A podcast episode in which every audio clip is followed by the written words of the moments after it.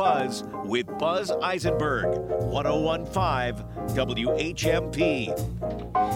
Hello, and thanks for joining us on the afternoon buzz. Today is Wednesday. Uh, boy, September is nearing to a close, Dan.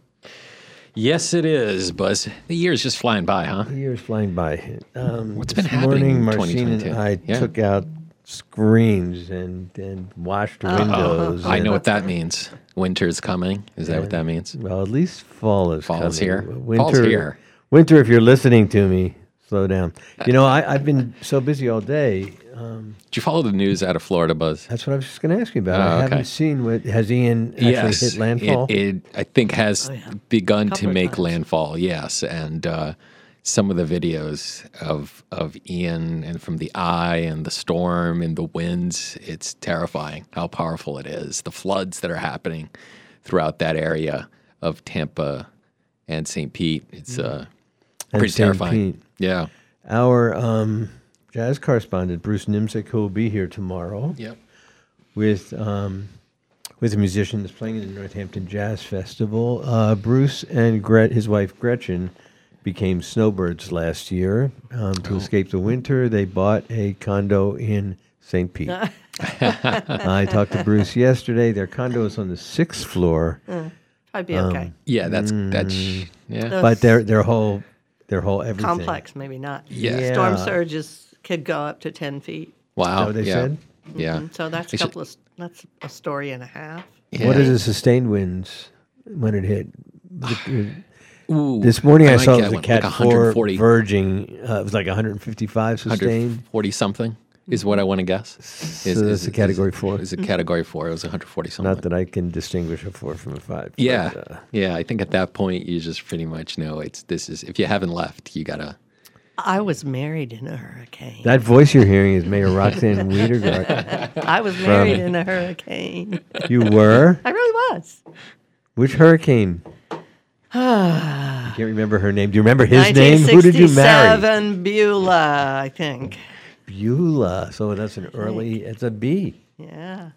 And you married your wonderful husband, Dick. I Dick. did, and we're still married. Wow. Wow. I guess next. So when you get married, Dan, make it in a hurricane. Yeah. we got married in his mother's house, mother and father's house. And a week later, the hurricane did finally hit and it took the roof off of that house. Wow. So good timing. It was good. It sounds like everything you did was right, except marrying somebody with the last name Wiedegard.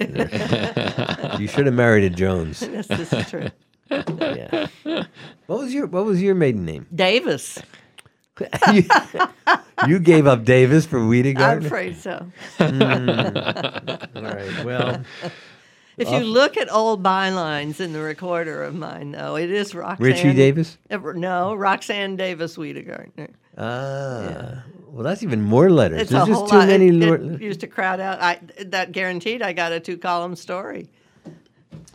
Um, I want to ask you. I've been reading uh, uh, Greenfield's People's Budget, um, uh, which is a, a, a kind of um, concerning read. I think I, what I want to do, Rock, we've been friends a long time, and I Yeah. don't feel good asking questions that are too challenging. But Oh. I guess what I want to do is start with this question. There have been protests. Yeah. Um, there are a number, and I've gotten calls even about as a civil rights lawyer Oh, interesting. you, it is interesting and it's concerning and uh, the language that people are using it, there's real frustration how do you feel about these protests that are going on Well, um, and I said at the time uh, there was a protest uh, a f- couple of three weeks ago. They have, they're just exercising their rights, you know, to petition their government, to gather, to um, express their opinion, and I don't disagree with that. I agree with it, uh, one hundred percent. And so, the protests themselves don't bother me. It is um, when there are half truths and untruths that are told as motivation for the for the protests that bothers me. So, but by and large, um, you know, I'm I'm fine with the protests, and um, at the, at the same time, uh, they need to, you know, join in a conversation when that, that when that time comes. And so, in, in one particular case, that conversation is a conversation I'm having with the city council about funding a, a racial bias um, audit of the police department. And the same people that are protesting uh, speak up against it at city council. So if you're not willing to be part of the solution, then you are part of the problem, said Stokely Carmichael a long time ago. What kind of audit do you think would be appropriate? Who should do it? Oh, the audit. Oh, the audit. Well, there are many, uh, um, you know, organizations out there that uh, do the audits. Um, one in particular is one I consulted just primarily because we would have to go through an RFP process. But um, That is a request for proposal. yeah, request for proposal. You have to get a bid. Yes, I do have to say all the words. Um, and um, but I, I spoke with them just to get an idea of if I'm going to ask the city council for money, what kind of money am I talking about? So I called. Um, I believe they're they go by the initial CNA. They uh, they began as part of the Department of Navy uh, quite some time ago. You know, world into World War II maybe um, to investigate, do investigations within uh, within the federal government, within the armed services, um, maybe in particular the Navy. I don't remember the precise history, but anyway, long story short, they have done many different police audits all over the country. Uh, primarily, one of their specialties is racial bias audits. So they've been in South Carolina, North Carolina, Albany, New York. Um, I want to say, ooh, one of the cities in Eastern Mass. And if I say the wrong city, then I'm going to get in trouble. So I can't remember which one it is. But that one I've read cover to cover. Read the Albany uh, audit cover to cover. The mayor of um, Holyoke is currently doing an audit. He they chose a different organization, and I don't recall which one that is. But there are people who are very skilled at this. That's what they do, and that's what I feel is very necessary in in Greenfield. Not a citizens committee, which is nothing wrong with those. Um, one of the counselors had proposed a task force to work in tandem and side by side with them um, and I, I didn't object to that at all, uh, or to funding it, uh, making the financial order to fund it. She just withdrew her proposal for a reason I'm not sure of. But um, in order for us to maybe move on from this, I think we need to know what the weaknesses and strengths of our police department are, and they would cover that top to bottom promotions, promotional process, um, police station operations in general, budgeting, um, looking for those areas where we might be vulnerable to racial bias, implicit bias, all of those things, but also getting a handle on, you know, what's going on, and and I think it has to be done by an independent group of people, and so that everybody in the community feels good about it. How do you feel about a police review commission that's staffed by civ- civilians, not just uh, by officials of the government? Well, we have the Public Safety Committee, um, and um, they are all, all appointed by the mayor. They are, because I have that power under the, um, and they're appointed by the mayor, approved by the council. I have that power under the charter. And um, they are all citizens um, who have had some background in public safety. Public Safety Commission does with both, deals with both the police station and the fire station fire department and the police department. Their one of their roles is to hear any complaints against either of those entities and to investigate them and to present. They are an advisory committee to the mayor um, and to present me with information. They look at the police budget and the fire bu- budget, make recommendations to both of the chiefs, um, which they are not obligated to take, but they should probably take them if they make any, and then send them on to me. So that's one level that we have. It's come under fire a little bit um, for, again, reasons that may be legitimate and may not be. Um, I think it was Councillor Forgey who brought forth the idea Former mayor. yes, during the charter uh, uh, review process, that of a of a of a police uh, commission or a police a citizen led a, a, a different model for the public safety commission, a, an actual police commission or an actual Well, your, fire yours is a public safety committee, not Yeah, a commission, committee, right? yeah. Right, to have a formal commission that yeah. is, right, and the commissioners can actually be elected by people. Yeah, And, yeah. and can have, uh, instead of just recommending power, they can actually be Yeah, part and of the I've process. talked. I have not talked to Police Chief Haigh about that particular thing, just because we were talking about many other things. Uh, but I have talked to the fire chief, and uh, he's he um, he's he finds the idea very interesting. So Yeah, I know a lot of cities have yeah, have done that. Yeah, I mean, I I, I keep hearing um, from people who were really upset and Mm-hmm. upset with my old friend Roxanne. um, and some of it, I had a really interesting conversation over the phone, which um, I think I can do in in thirty seconds or so. I, uh, when I was an active trial lawyer doing criminal law, I I did some things my wife wasn't happy about, like representing people who were accused of child molestation or rape. Mm-hmm. And I remember one particular case which I lost, and a fellow was uh, uh, convicted of rape, the rape of a sleeping woman in a party. But uh, right in the middle of that, and it was in the early '90s, I think, and that's when that conversation started to happen about we really have to shift the model where women who accuse people, uh, the presumption was it was consensual, they're embarrassed or ashamed of what their conduct was, so now they claim rape, right? And so defense attorneys, we all sort of were schooled in discrediting these complainants because we were representing the accused. Mm-hmm.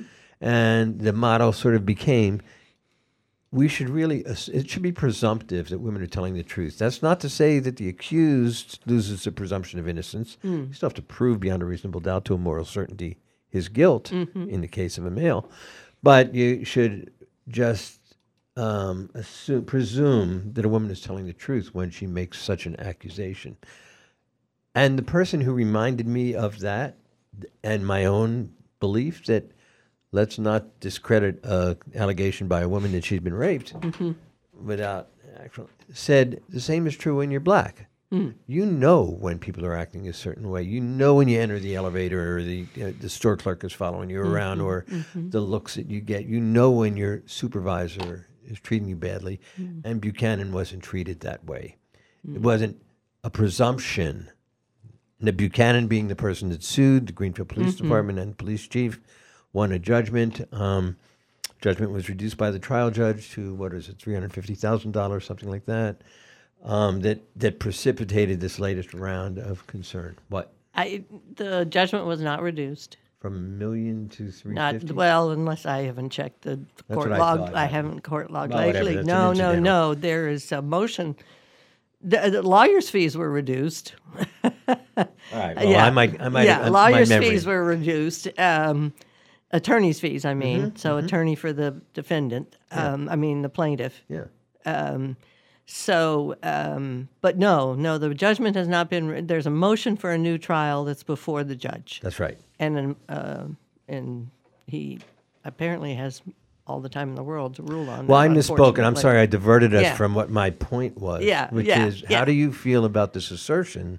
I mean, I know as somebody who's Jewish, raised in Atlanta, Georgia, who Yeah, my 13 sure. school suspensions, eight were because I was called a dirty Jew or something like Yeah, that. right. And I got in a fight, so I know that feeling Sure. of feeling. it.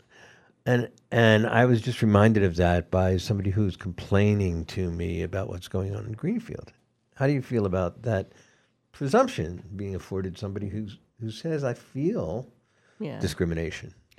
Well, um, first of all, I'm gonna yeah remind everybody that what we're talking about is a civil trial, not a not a uh, not a criminal trial. Um, so it was a judgment uh, for a monetary judgment uh, was was was awarded.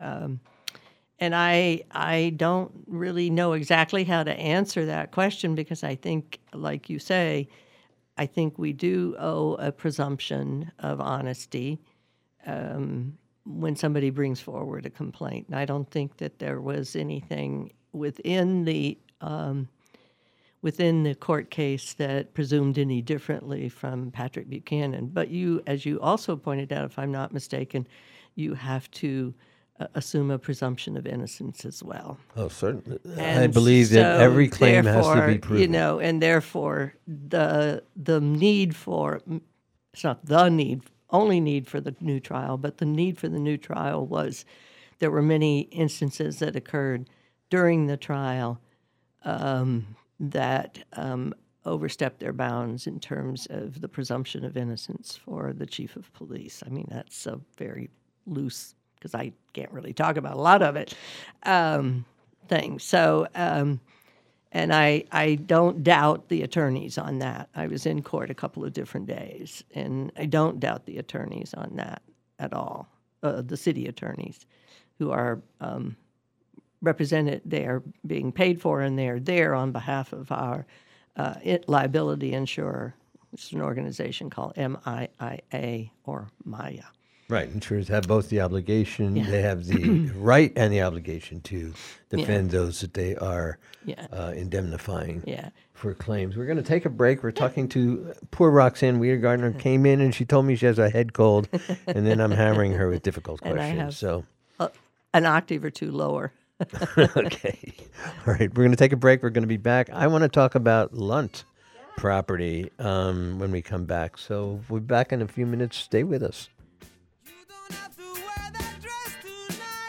This is the Afternoon Buzz with Buzz Eisenberg, 1015 WHMP.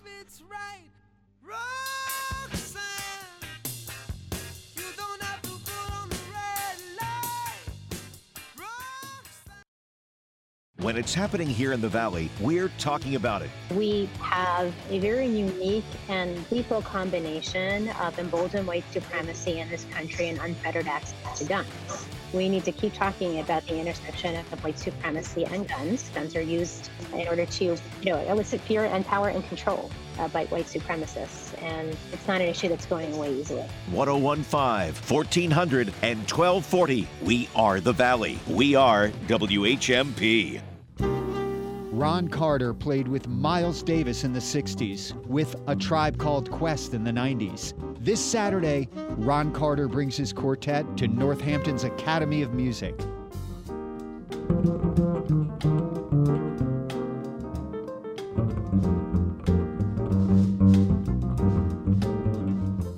The Northampton Jazz Festival, kicking off Friday with a jazz strut. Seven jazz ensembles around town. Si quieres escuchar el sabroso mambo. Saturday, the Freddie Bryant Brazilian Trio, Ashley Pezzotti,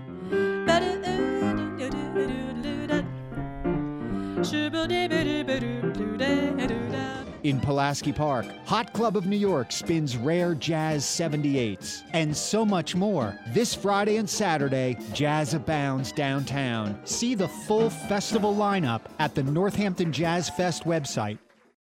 You want to feel important. You want to be part of something bigger, something that matters and can help change things. You want to feel like you belong. We know. We felt that way too. And that's why we did something about it. We aren't just Army National Guard soldiers. We are normal people just like you, but our part time service in the Army National Guard means we get to be more. When our communities are in need, we get the chance to stand up and do something about it. We get to serve in our own region and help the people we call neighbors. From the coasts of Maine, Massachusetts, Rhode Island, and New Jersey, The small communities of Connecticut, Delaware, Maryland, and Pennsylvania. to the dense forest of New Hampshire, Vermont, and New York, and historic Washington, D.C., we are here for our hometowns. And together, we can make a difference. Take on your legacy. Visit NationalGuard.com to find out more. Sponsored by the Massachusetts Army National Guard. Aired by the Massachusetts Broadcasters Association and this station. At American National, what's important to you is important to us. Just like every horse is unique, so is our equine coverage. American National's Equine Owners Insurance is designed to address the inherent risks involved with owning horses. Flexible enough to provide property and liability coverage for operations of various sizes, yet can be tailored for your specific needs. We're right by your side. For more information, just visit AmericanNational.com. American National Property and Casualty Company and Affiliates, Springfield, Missouri. This is the Afternoon Buzz with Buzz Eisenberg, 1015 WHMP. And we are back with her honor, Roxanne Wedegartner, and uh, who has a head cold, but she's soldiering through. So Yes. thank you very much, Roxanne.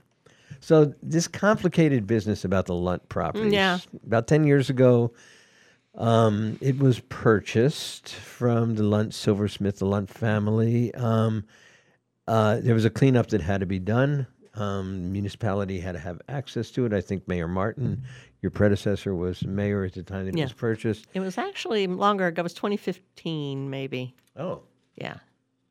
see, what's Yeah. happening? The older I get, the more years just don't Yeah, make any yeah. difference anymore. um, and the mayor Martin hired a licensed site professional, which is called LSP. Yep. Um, um, From D- Fuss and O'Neill.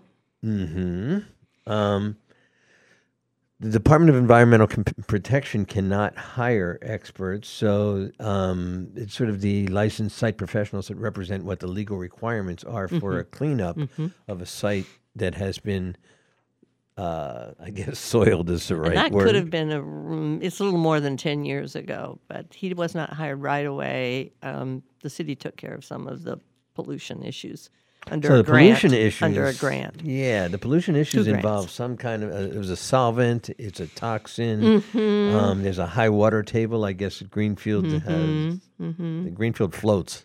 Yeah. mhm. so And the- true. those toxins went into the storm drain. Um, there was some kind of an agreement, and this, then then there was PIP, a public involvement. Yeah, and that's very plan. Recent. And That's why on don't you my bring tenure. us up to date right now? Well, a, a group of citizens um, formed um, under what's allowable under the Massachusetts Contingency Plan, which is a part of uh, state code regarding environmental cleanups of abandoned buildings or, or you know, of buildings. Let's put it that way. And I missed. I'm sorry, Rox. Th- Yeah. There's a really important part here, which is people who live around it are Right. really concerned about yes, the toxic. yes, no, no, that's absolutely true. The Okay. Lunt, the Lunt property, as so many of our industrial buildings in Greenfield, with the exception of those that are in the industrial park, are, are there's old, so old they're built in neighborhoods because that's just how you did it back in the day. Uh, the farmland was for the farmers, and um, so yes, the Lunt property has always been pretty much, I would call it, center of Greenfield. Um, I live in the same neighborhood, just not as close. And um, and so a group of citizens, some of them are residents around the Lunt property, some are not, formed a um, a, a, a group under the PIP process, public information process, which is allowed, as I said, under code, state code, around environmental cleanups of, of significant buildings, um, pollution in significant buildings. And so, um, as such, they get to participate as kind of a um, maybe watchdog group is a little too strong, but as it is the the role or the mantle that these folks have assumed which that is they what want involvement. is. Yeah. Yeah. And I welcome that process. I don't have a problem with it. What what they have asked for that I do have a problem with is a second LSP. And they don't licensed site professional. professional. so Yeah. just to flesh this Yeah. out, my understanding is there was there was a lease option. Yes, we forgot that piece. Yeah, we forgot that piece where Mhm. where the sale could have the land could was- actually happen uh, after this cleanup is satisfactorily DEP said, "Oh, your LSP seems to be doing a good job. That's right. We're going to allow this to happen." And then this PIP came. Mhm. Public involvement said, "No, these guys are too lenient. The LSPs that were working on the project, we want a different LSP." Mm, that- Where do things stand now? Well, so um, that's a, a, a pretty abbreviated version of what happened. Um, John, um, who drawn a blank on his name now, but the the regional uh, DE, mass DEP person does not feel the need that we uh, to replace. Um, The licenses, the, li- the LSP, or or to, I mean, he said it's of course always up to me, but uh, or to hire a second one. Uh, he has confidence in Bruce Nicholson, the LSP, and he uh, works very closely with him, as, as Bruce does. Bruce has a 35 year career as an LSP. And um, so we are really at the end of, almost at the end of this project rather than at the beginning. Uh, timing being what it is, I might have thought differently, but. Um, Do we know how much money was spent on this process? I don't know the exact number because the less under the terms of the lease that Bill Martin made with uh, this Mayor Bill Martin. Yeah. Yes, Mayor Bill Martin made with the um, lessee, um, which is 401 Liberty Street LLC. They um, they pay the bills for the environmental cleanup, um, so they pay the bills. I Which is the law in Massachusetts. right? Yes, Yeah. yes, yes. Uh, yeah, it's it's rare to find it any other way, and it's not at all uncommon to find uh, a, a a building in city hands that might be sold to or leased to uh, another entity to It needs some cleanup. that to to continue the cleanup. That is correct. So um, Bill kind of did it. Uh, you know, he didn't sell it outright, and I I don't know that I even know why. Um, but that is the case, and you were right. we were about to execute that sale, pending uh, approval of a phase two uh, environmental report from the Mass DEP that had not been delivered yet um, from them, and and enter then, uh, timing again being everything, enter then the PIP group. So in the meantime, things have. Um, Mass DEP has taken another look at the property, as they said they would in April when we met personally with them.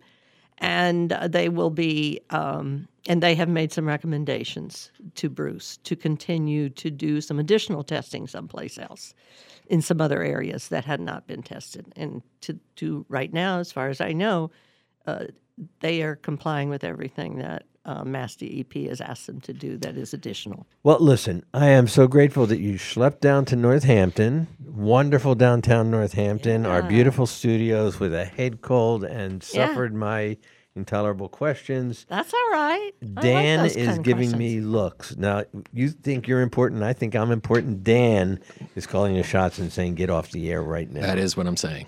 I'm giving you those dirty. You got to do Buzz. messages, Come on. Buzz. You know how this works. Roxanne, thank you so much. Yeah. Pleasure to see you. So what I was going to tell you is This is the Afternoon Buzz with Buzz Eisenberg, 1015 WHMP. To come home to. The afternoon buzz is brought to you by Lundgren, family run since 1964. Experience it in Greenfield. For WHMP News, I'm Jess Tyler.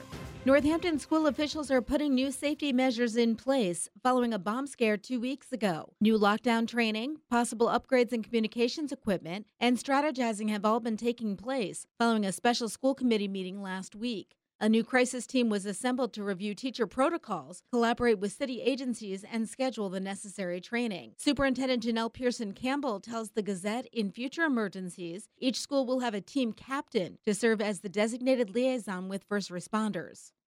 A South Hadley man was sentenced to probation on indecent assault and battery charges of a patient. 42 year old Edward Kostick was sentenced to a suspended two year jail sentence while on probation, have no contact with the victim, and undergo sex offender evaluation. Kostick was a physical therapist at Cooley Dickinson Hospital Rehabilitation Services while treating the patient for neck injuries sustained in a car crash.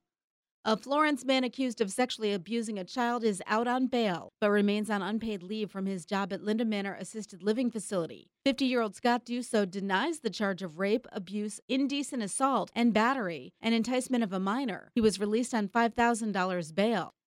And the Massachusetts hazmat team were called to Deerfield after a report of a broken mercury thermometer. The state fire marshal's office is warning mercury is highly toxic to people and wildlife, so even a small spill requires specialized personnel and equipment. If you have a mercury thermometer, you are being advised to dispose of it. Sun cloud mix, slight chance for a shower this afternoon, a high of 66 to 70. Scattered clouds tonight, evening temperatures falling into the 50s, an overnight low of 44 to 50. Partly to mostly sunny tomorrow, a high of 62 to 66. I'm 22 News Storm Team meteorologist Brian Lapis, 1015 WHMP.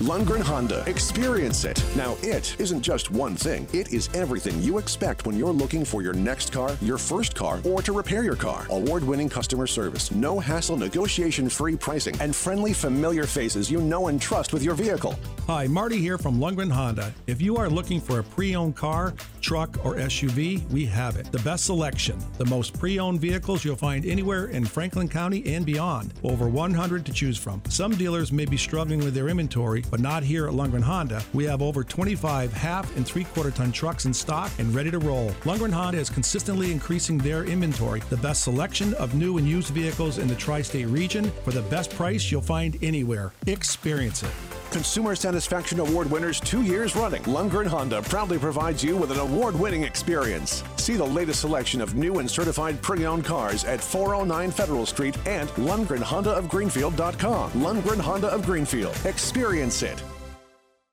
Do you know what's happening this Friday at 9 a.m.? Is this week's Shop Friday Corsello Butcheria? Correct! They go on sale this Friday at 9 a.m. Corsello Butcheria, the Italian style butcher shop in East Hampton. The inspiration is a small family run butcher shop in Rome. The meat is from local farmers they know and trust. Stop in for steaks and sausages, chops or chicken, or just a sandwich. Corsello Butcheria in East Hampton. Get ready to save 30% beginning Friday at 9 a.m. The Shop 30 store at WHMP.com.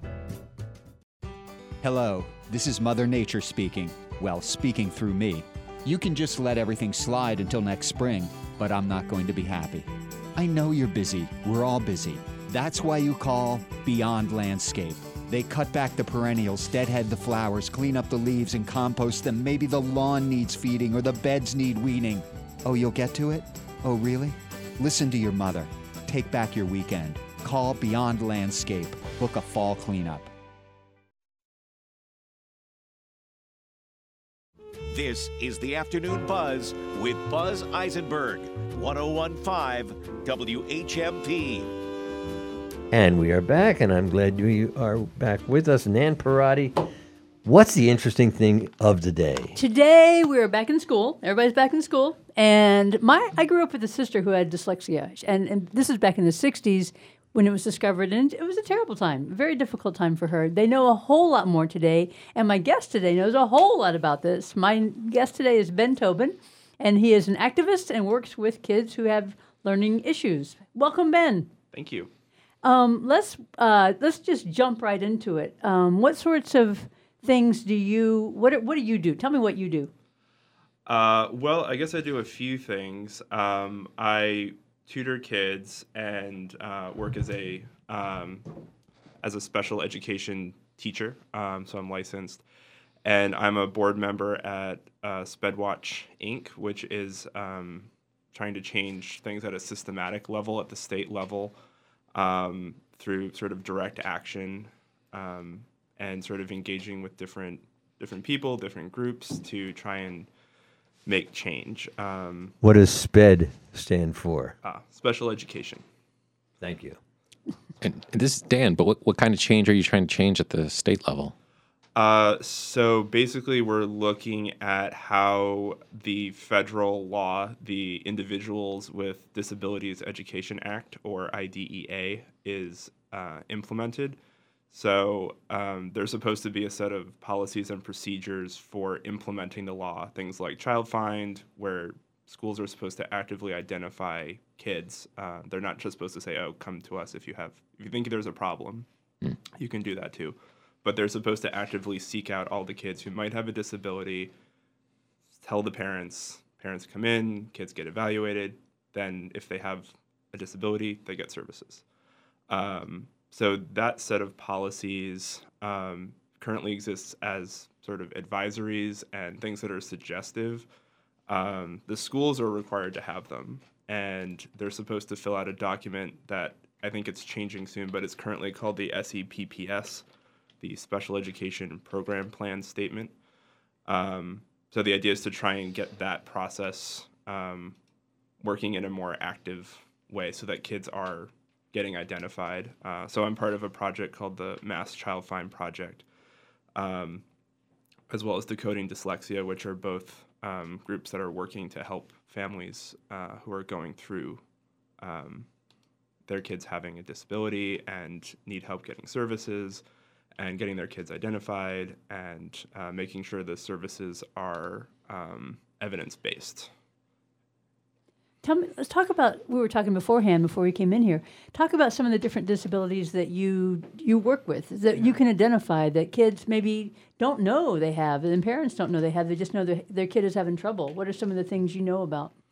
Uh, well, their dyslexia rarely travels by itself. Um, And dyslexia is. It, explain what dyslexia is. Uh, so the um, sort of scientific definition is a specific learning disability in reading that is neurobiological in uh, origin, and it's specifically the inability to connect the letter with the letter sound, and just not recognizing that that symbol represents a sound. Mhm. Um, there, there's more to it than that, but that's sort of at its core the source of the trouble. Yeah. Um, and they, I mean, we're talking about these 3,000 year old Phoenician symbols, and we're not born knowing what those are. Um, no one is born knowing what they are, but for the longest time, it's been considered that reading is natural, and therefore kids should just be able to pick up a book and sort of read through osmosis. And that's usually in the past where a lot of trouble um, has come up because that doesn't really that works for a lot of kids if you don't have dyslexia kids can pick up the code um, most kids even if they don't have dyslexia need some kind of instruction um, but then the kids who have dyslexia most definitely need very specific instruction that's sort of lays out clearly like this sound goes with this letter you put the sounds in the word together the words in the sentence like they have to have it really clearly spelled out and modeled for them And a lot of kids get this, but there are a lot of kids who don't get that. Yes. Yeah. There are a lot of kids who don't get it. And there It doesn't also mean they're stupid. it does not mean they're stupid. In fact, uh, most dyslexic kids are um, very, um, very intelligent, and it's just that they have trouble with reading. Mhm. And I think in our culture, in our society, we associate being able to read with being intelligent, but it's not. They're not really mutually exclusive. Um, being able to read gives you access to literature, to news, to all sorts of information. So it can make that more difficult. But especially these days, um, books on tape are used. There are lots of other ways of accessing the information. But at the end of the day, it is still ideal if you are able to teach, well, more than ideal. You really need to be able to teach kids how to read so they can access Mhm. the information because you can't always. We only have a minute and a half, but I, I'm wondering when you say it was neurobiological, how do you teach? So they have found that they call it the reading brain. Um, it's basically in order to read, our brain repurposes different um, areas of the brain to be able to do this task that we created for ourselves to process information. Um, and actually, our the whole system is very limited for everyone. Um, we can only take in so much information, and there are parts of the brain, uh, like the part that recognizes faces, is the part that recognizes letters. Hmm. So, and it's mostly on the left side of the brain. It starts there and it kind of ping pongs back and forth from left, right, left, right. And what they've found is that when that left side of the brain is really well developed, it means that you've got these strong language skills. But on the, a lot of the kids who get it's called whole language, where they just teach the whole word, they don't teach um, that words are made of sounds. They don't teach you how the language really works. The right side of the brain gets developed, and those people tend to rely on their visual memories. Um, and some dyslexic people actually are very good with their memories and they can memorize a lot of words. But there are also a lot of dyslexic kids who don't really have that ability to process information quickly.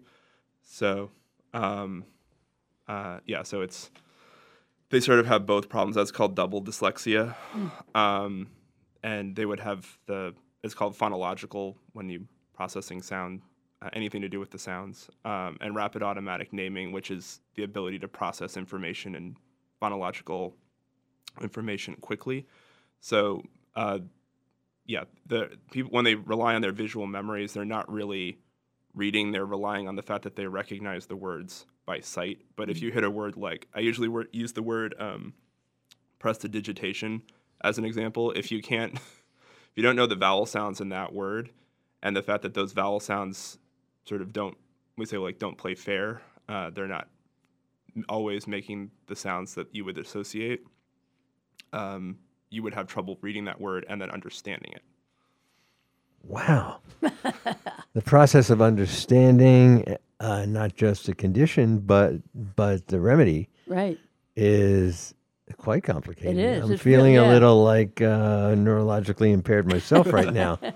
We're talking with uh, Nan Parati's interesting thing. His name is Ben Tobin. We're talking about dyslexia and other learning um, uh, disabilities, and we're going to come back and talk about this incredibly important subject to so many people. Thank you, Ben, for what you do. We're going to be back in just a few minutes. Stay with us.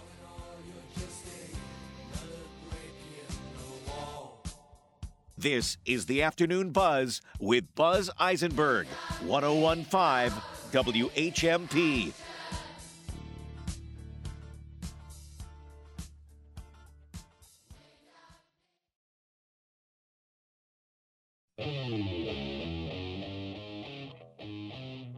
On our next show, we'll fish wrap with Monte on his attendance Wednesday at the White House Conference on Hunger in America, and we'll have cool films with Larry Hott and the Reverend and the Rabbi.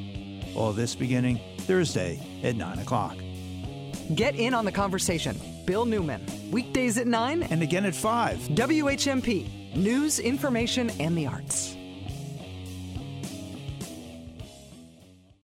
Smith Academy in Hatfield is accepting school choice applications through September 30th. With class sizes averaging 10 students, Smith Academy can offer more than 20 clubs, 7 AP courses, 14 sports teams, work studies and internships, free dual enrollment at HCC and Smith College, and computer science for all students. With a graduation rate of over 95%, most college bound, Smith Academy can prepare you for the next step. No cost to apply or attend. Call them or go to hatfieldps.net and schedule a tour today.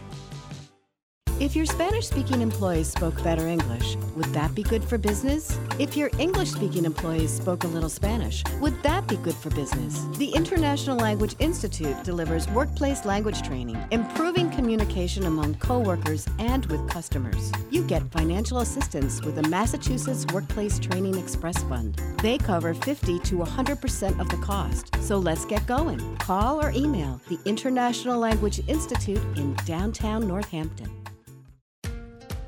Why work for just any hospital when you can work for Cooley Dickinson Hospital in Northampton? Cooley Dickinson Hospital is the winner of the Best Local Choice Award by the Daily Hampshire Gazette's 2022 Reader's Choice Awards. And right now, they're offering a $10,000, yes, a $10,000 sign on bonus for inpatient and emergency department nurses. Don't wait. Apply online today at CooleyDickinson.org. For the first time in 50 years, I'll be convening a White House conference on hunger, nutrition, and health. This Wednesday, Mr. Belmonte goes to Washington. Hey, that's me. Dad always used to say the only causes worth fighting for were the lost causes. I'll be at the White House Conference on Food, Nutrition, Health, and Hunger, hearing from experts and those affected by hunger. Will I get to meet the president? Who knows? With all due respect, that's a bunch of malarkey. Should I bring the AOC inspired dress that I wore on the March for the Food Bank last year? Probably. Okay, can you explain why? Be listening later this week and find out if we, as a nation, can find a solution to do what Congressman Jim McGovern has wanted to do for a long time. We must end hunger now. Because I wouldn't give you two cents for all your fancy rules if behind them they didn't have a little bit of plain, ordinary, everyday kindness. Plus, this Wednesday is when you can sign up to join the March for the Food Bank 13. Sign up at montesmarch.com. You're not going to have a country that can make these kind of rules work if you haven't got men that have learned to tell human rights from a punch in the nose.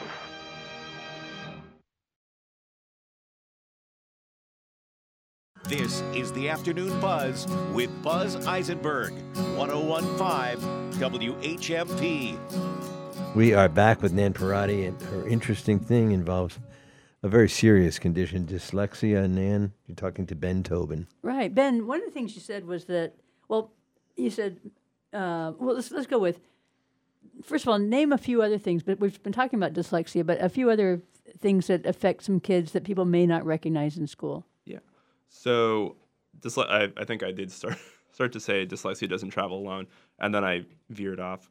Um, so you'll often see things like ADHD, um, which it used. You also used to have ADD, which is the one that's um, just- Attention deficit disorder Yeah, and ADHD is attention deficit hyperactivity disorder. There you go. Now they're all one term, um, and it's more of a, a spectrum. Um, you can definitely have it's called comorbidity when there are multiple um, disabilities at once, and you can have an, a large number of them going on at once. And at that point, um, it can get a little um, hard to parse out. Like this is the dyslexia causing it. This is the attentional piece. This is the um, dysgraphia causing it. Because any one of these conditions can also cause attentional problems in school. Um, if there's like a difficulty with your memory, which is common with dyslexia, especially double deficit dyslexia, um, you can sort of forget to pay attention and it can read as having ADHD.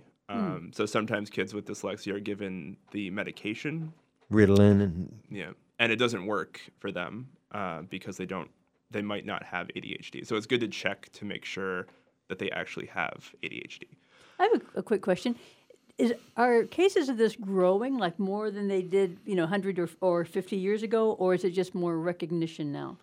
I think it might be both. Um, it's definitely getting more recognized. It is very common. It's very highly genetic. Um, if a parent has it, even one parent, um, it's like a 50 50 chance that you're going to get it as well. Mhm. Um, so you could get in one family a kid who doesn't have it and uh, a kid who does have it. Mhm. And I've actually seen that. Um, it, it varies a lot, um, but it is highly genetic. All of these um, disabilities are very highly genetic. Um, and it's definitely getting recognized more. Because I think back in the day, they used to really just shove kids in a room, and if you couldn't read, if you couldn't do math, it, it didn't really matter as much. And there have been laws like the IDEA and state laws. Um, actually, ch- uh, Chapter 766 uh, just celebrated its, um, I think it's its 50th anniversary, if I'm not mistaken. I think Uh, that sounds right. Um, which was I think it was the first, if I, and I could be wrong. First in the nation, it Yeah, was. first special ed law. Um, so the laws have sort of allowed for the identification, and then the identification has also gotten more sophisticated um, as we've learned more, Mhm. and especially the fact that it is a brain, it's a different brain structure, um, different neural pathways, different layout of those pathways, um, just a whole, and the way the brain works. Um, it's been described as sort of like a highway, and in um, like a typical neurotypical brain, you would have like straight lines, and the information goes back and forth like cars. Um, but in a dyslexic brain, the highway might be crisscrossed, and there might be a traffic jam. The road might be bumpy, so the information comes out slower. So some kids with dyslexia will have a stutter, um, where the like the words will come out in chunks or syllables, like they don't have the whole word coming out all at once. Um, and all of those things can be uh, worked on with like a speech pathologist. Getting a speech pathologist involved is um, important because there's often an intersection of spoken language and reading, um, but they're also distinct in their own ways because, um, like with writing conventions, the way we write isn't necessarily how we speak. Um, we use certain, uh, like if I have a compound sentence like the boy who drank apple juice, who then went to the store, like we don't talk like that in conversation. Um, so sometimes when kids with dyslexia hit um, like a you know a book where they use these different sentence structures, they don't recognize it from um, spoken language, and it it feels odd, and they Mm. don't know like the placement of certain words, like nevertheless or although, which are important words to use in a sentence, but But those are complex concepts. Yeah. Nevertheless means this is ABC is true, but notwithstanding that, Right. This is it's a complicated concept. is. So, which leads to my question. You mentioned earlier before we took a break that they ha- have to make sure that services are evidence based. So, assume that they get services that are evidence based. There's evidence that these conditions are exist and that they are ones which services can approach uh, appropriately. Can you actually cure? That is, can you remedy the problem in an individual such that they can read normally, think normally, speak normally? Um, yeah, I can speak to that. Um, I guess I also Whatever forgot- normal means. I forgot to mention dyscalculia, which is the math dyslexia, is something that goes with dyslexia a lot. Dysgraphia is the one for writing where um, you have like the sort of slanted lines of text, and dyspraxia is sort of like the dyslexia of spatial awareness. So trouble transitioning between rooms. Uh, they usually have trouble tying their shoes and uh, buttoning buttons, things that require like those certain fine motor skills. And um, they usually chew on non-chewables uh, like cloth or toilet paper or something like that. Um, so the evidence-based um, by that um, you can identify it early, as early as preschool, and there's some tools like the Early Bird um, screener, and the state actually just approved um, a regulation, uh, the first regulation for dyslexia screening. So starting next July, uh, every every kid uh, is supposed to be getting screened for dyslexia, and uh, they use there are three screeners approved right now, including um, Early Bird. So the ideal situation is you would identify it early and intervene early, and the earlier you intervene, the easier it is to remediate. You can't ever really cure dyslexia or any of these conditions, but with with some kids, if it's mild enough, it's almost like it's not there. But um, you can it significantly increases the likelihood that they'll be able to read and read at grade level and read efficiently and access everything. Ben, I'd like to ask. Um, we have very short time left. If somebody is recognizing some of this in their kids, and they may just be recognizing it as we're talking here, might they be able to get in touch with you to help you help help them kind of go know what to do next? Is that possible? Yeah, for sure. How would they get in touch with you? Uh, well, you can contact me um, by email. That's probably the Um, best, yeah. Yes, emails. And. What is your email address then? Uh, so it's B as in boy, Z as in zebra, Tobin, T O B I N 0968 at gmail.com. BZ Tobin 0968 at gmail.com. Is that right? That is correct. Whew, I think I, I I might not have that I know. I think bio give me that- neural. you're gonna have to get yourself an easier one. Nan, this is a really important topic. Thank Yeah. you so much for bringing Ben to talk Yeah. and illuminate us about it. Uh, th- there's a thousand other questions, but only 10 more seconds, so we can't go into it now. Thanks for joining us, Ben. Yeah, thank you. He is an interesting thing. Everybody else, join us tomorrow at 4 o'clock, afternoon buzz. Have a great evening. This is the Afternoon Buzz with Buzz Eisenberg, 1015 WHMP.